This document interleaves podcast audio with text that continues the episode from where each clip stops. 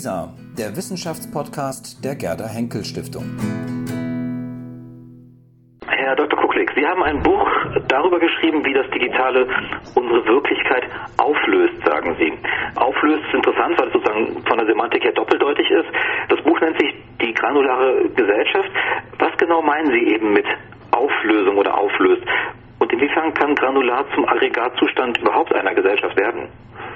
Den Begriff Auflösung, Sie haben es völlig richtig gesagt, benutze ich in doppelter Weise. Zum einen meine ich damit, dass digitale Technologien erlauben, die Wirklichkeit höher aufzulösen. Was bedeutet das?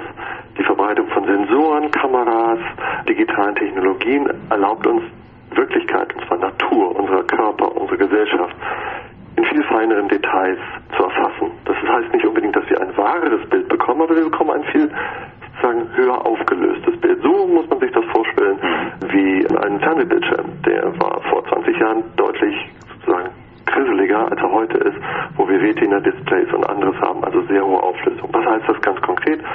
In der Medizin, wir können jetzt Körper, unsere eigenen Körper rund um die Uhr, 24 Stunden, teilweise auf Werte erfassen und uns überwachen, sodass daraus Computer oft schon Krankheitszustände errechnen können, bevor Menschen das überhaupt wahrnehmen. Das ist die höhere Auflösung. Und das geschieht mit unserer Kommunikation, die können wir übers Internet anders auflösen oder mit Sensoren in der Natur an ganz vielen Stellen. Die zweite Bedeutung von Auflösung ist dann, das führt dazu, dass sich viele unserer angestammten Institutionen auflösen. Also sozial entsteht eine Auflösung. Beispiel, selbstfahrende Autos. Digitale Technologie par excellence, hoch auflösen, nur deswegen können sie sich in der Wirklichkeit orientieren, weil sie so viele Sensoren haben, dass sie wahrnehmen, was da draußen passiert, diese Autos. Für das Recht ist das ein extremes Problem, weil das Recht sieht überhaupt nicht vor, weil es aus einer alten, weniger hoch aufgelösten Welt kommt, dass Maschinen sich im Straßenverkehr selber bewegen. Und derzeit ist es nicht die Technologie überfordert, sondern unsere Politik, dafür Regelungen zu schaffen, die wir natürlich brauchen, mit diesen hochauflösenden Technologien umzugehen. Und deswegen wird sich das Recht zumindest an dieser Stelle auflösen müssen, das, das wir haben, und sich neu formieren, um dann mit diesen Technologien klarzukommen. Und warum heißt das Ganze granular? Mhm. Weil Granularität ist ein Begriff aus der Computerwissenschaft, der bedeutet Feinkörnigkeit von Daten. Und insofern, ja, ich glaube, wir kommen in eine granulare Gesellschaft. Wir werden durchpulst von diesen granularen, feinen Daten. Und das ändert in der Tat grundsätzlich, wie diese Gesellschaft funktioniert. Mhm.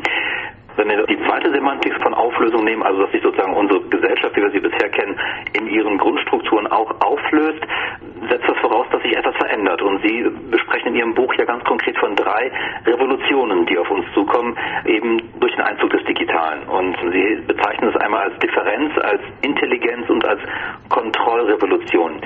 Nehmen wir uns erstmal eine davon vor. Sprechen wir von der Differenzrevolution. Was genau verstehen Sie darunter? Meine These ist, dass durch die höhere Auflösung durch Sensoren, durch digitale Technologien, wir Unterschiede viel stärker wahrnehmen. Das stellen zum Beispiel wieder, um das Beispiel zu benutzen, Mediziner fest. Sie messen viel genauer Krankheitszustände, sagen wir Diabetes, und stellen dann fest, je genauer man misst, desto mehr unterscheidet sich das, was wir bisher mit einem großen Begriff Diabetes bezeichnen, sodass erste Mediziner schon davon sprechen, dass die medizinischen Kategorien zusammenbrechen, weil meine Diabetes genau gemessen ist nicht mehr unbedingt deine Diabetes. Und das heißt, die Unterschiede nehmen zu. Die nehmen auch sozial zu, wenn wir zum Beispiel über Facebook oder Handydaten auswerten und sehr unterschiedliches Kommunikationsverhalten wahrnehmen, was wir vorher bisher in unserer grob aufgelösten Wirklichkeit mehr oder weniger als gleich wahrgenommen haben. Das ist die Differenzrevolution. Und das heißt, wir müssen lernen werden lernen müssen, mit diesen deutlich erhöhten sozialen Unterschieden umzugehen. Und das ist ziemlich stressverhaftet, weil wir natürlich gar nicht unbedingt gewohnt sind, mit so vielen Unterschieden, wie sie jetzt auf uns zukommen, zu hantieren. Mhm. Das heißt, ist das sozusagen die Bedingung für die Intelligenzrevolution, die Sie in Ihrem Buch beschreiben? Die Intelligenzrevolution, darunter verstehe ich was ganz Einfaches.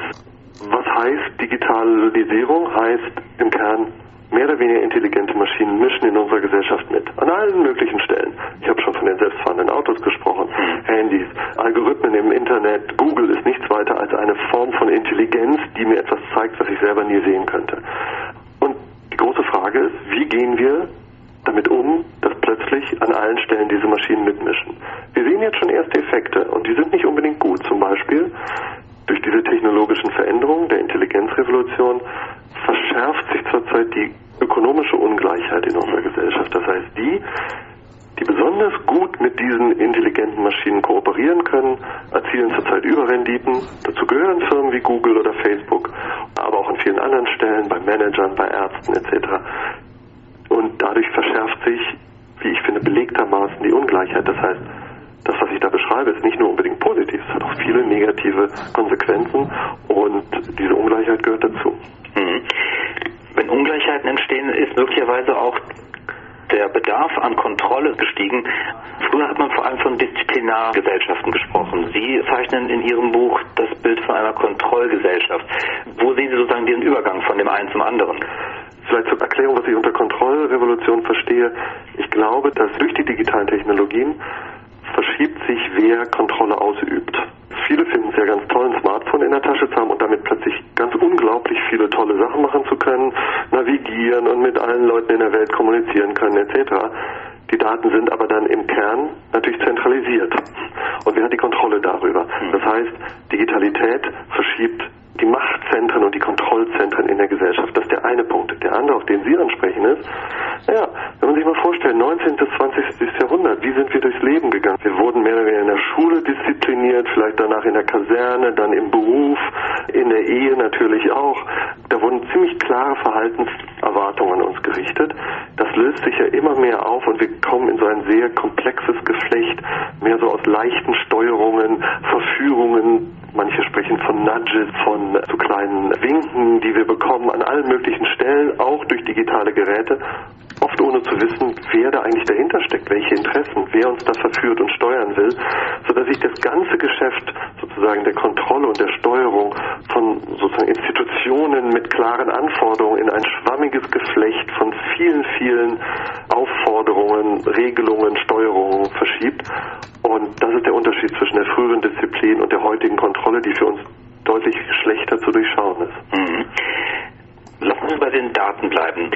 Ich sehe in Ihrem Buch eine ganz interessante Kontroverse zu den Verfechtern dieser Big Data-Revolution, die ja auch beispielsweise jemand wie Viktor Meyer-Schönberger vertritt. In seinem Buch habe ich es so verstanden, dass sozusagen Data, durch mehr Daten, anders als Sie es beschreiben, nicht mehr Eindeutigkeit und Präzision zustande kommt, sondern eigentlich viel mehr Unschärfe und wir dann uns mehr auf Tendenzen verlassen, als auf wirklich eindeutige Ergebnisse. Also sozusagen eine Abkehr von unserem modernen, eher positivistisch geprägten Wissenschaftsideal. Sehen Sie das auch so? Also ich habe Viktor Meyer-Schönberger eher so verstanden, dass er so ein bisschen in die Richtung geht, diese enorme Datenschwemme verführt dazu, auf Theorie verzichten zu wollen. Mhm. Also man schmeißt alle Daten in irgendeine Form von Algorithmus rein oder hat sogar selbstlernende Maschinen, die irgendwas machen damit und vertraut dann hinter den Ergebnissen, als wäre es sozusagen die Wirklichkeit. Die sind dann aber oft sehr unscharf und vor allem auch unscharf in dem Sinne, dass wir überhaupt keine Ahnung mehr haben, wie das zustande gekommen ist. In diesem Sinne gebe ich ihm völlig recht.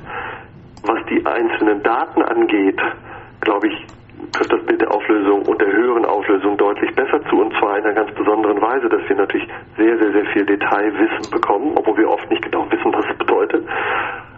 Zum Beispiel bei Handydaten, da können wir jede einzelne Kommunikation nachvollziehen und zugleich können wir ein Panorama von Millionen von Kommunikationen nachvollziehen. Das heißt, wir haben Detailtiefe und Panoramahaftigkeit. Und das ist zum Beispiel etwas komplett Neues, was durch diese Big Data-Sache auf uns zukommt.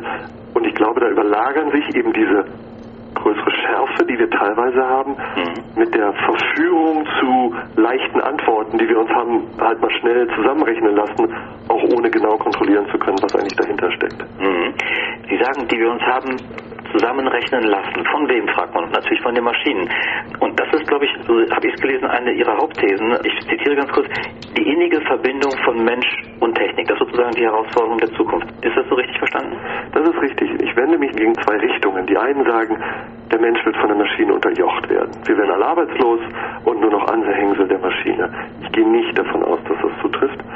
Gehe aber auch nicht davon aus, dass wir sozusagen die volle Kontrolle behalten werden, dass wir immer zu jedem Zeitpunkt stimmen können, wie die technologische und gesellschaftliche Entwicklung abläuft. Ich glaube, was passiert ist, in der Tat eine enge Symbiose, eine zunehmende Symbiose, wenn man das so sagen möchte, von Mensch und Maschine, wo wir hoffentlich die jeweiligen Stärken nutzen und nicht nur die Schwächen.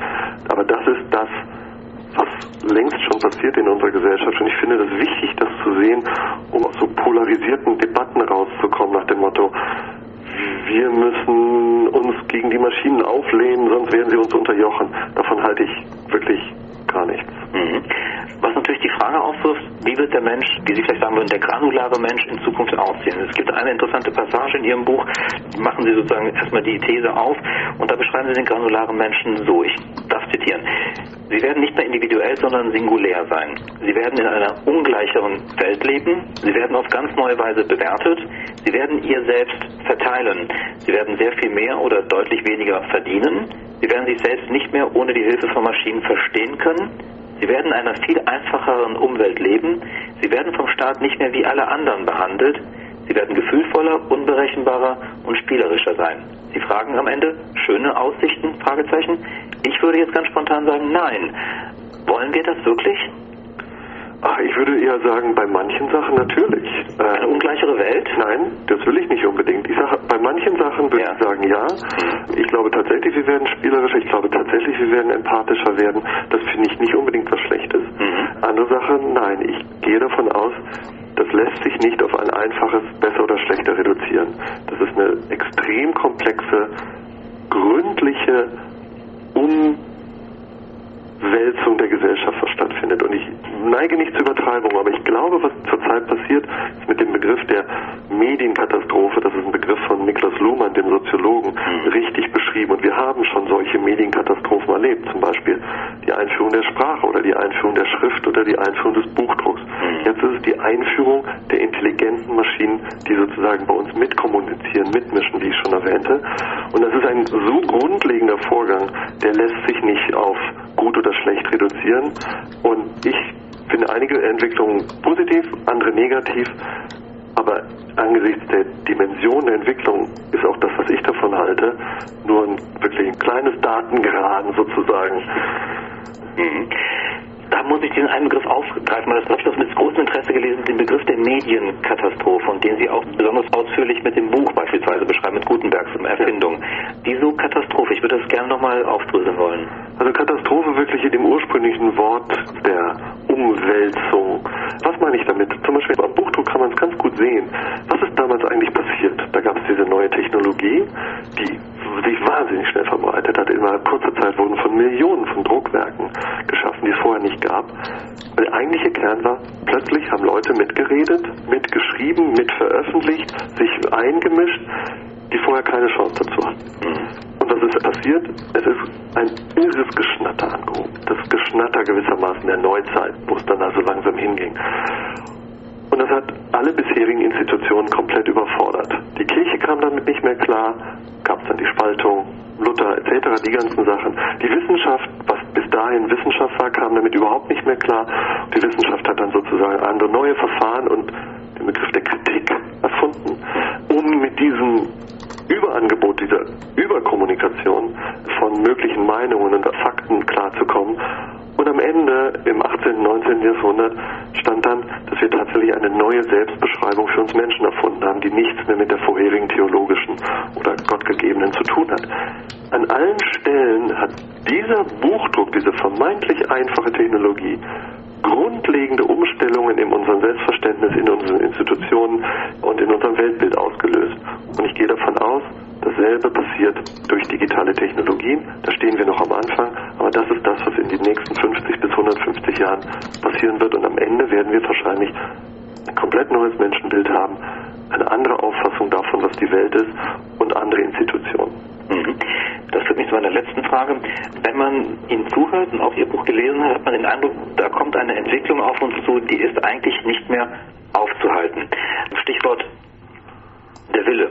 Wenn wir uns mit der Maschine vergleichen, ist es nicht das sozusagen, was uns noch von der Maschine unterscheidet, dass wir noch den Willen haben, also sozusagen dieses voluntaristische Moment, was den Maschinen abgeht, was wir den Maschinen auch aufzwingen können, oder ist das zu platt gedacht? Also anders gefragt, können wir überhaupt etwas dagegen tun, was auf uns zukommt? Können wir das steuern? Können wir das mitgestalten? Oder ist das eine Welle, die auf uns zukommt? Ich glaube, wir können das in Teilen steuern. Wir werden es auch immer wieder versuchen. Wir werden auch mit vielen unseren Steuerungen auf die Nase fallen. ich glaube nicht, dass wir die Gesamtentwicklung willentlich nach einem Plan bestimmen können. Wir können uns jetzt nicht hinsetzen und sagen, da und da und da wollen wir hin und deswegen machen wir dies und jenes. Dazu ist unsere Gesellschaft schon viel zu komplex, die sich so nicht mehr nach Plan steuern lässt. Dazu ist auch die technologische Entwicklung viel zu ungewiss, weil wir operieren natürlich mit laufend neuen Dingen, deren Wirkungen wir oft erst viel, viel später einschätzen können. Aber wir müssen jetzt schon handeln und darauf reagieren.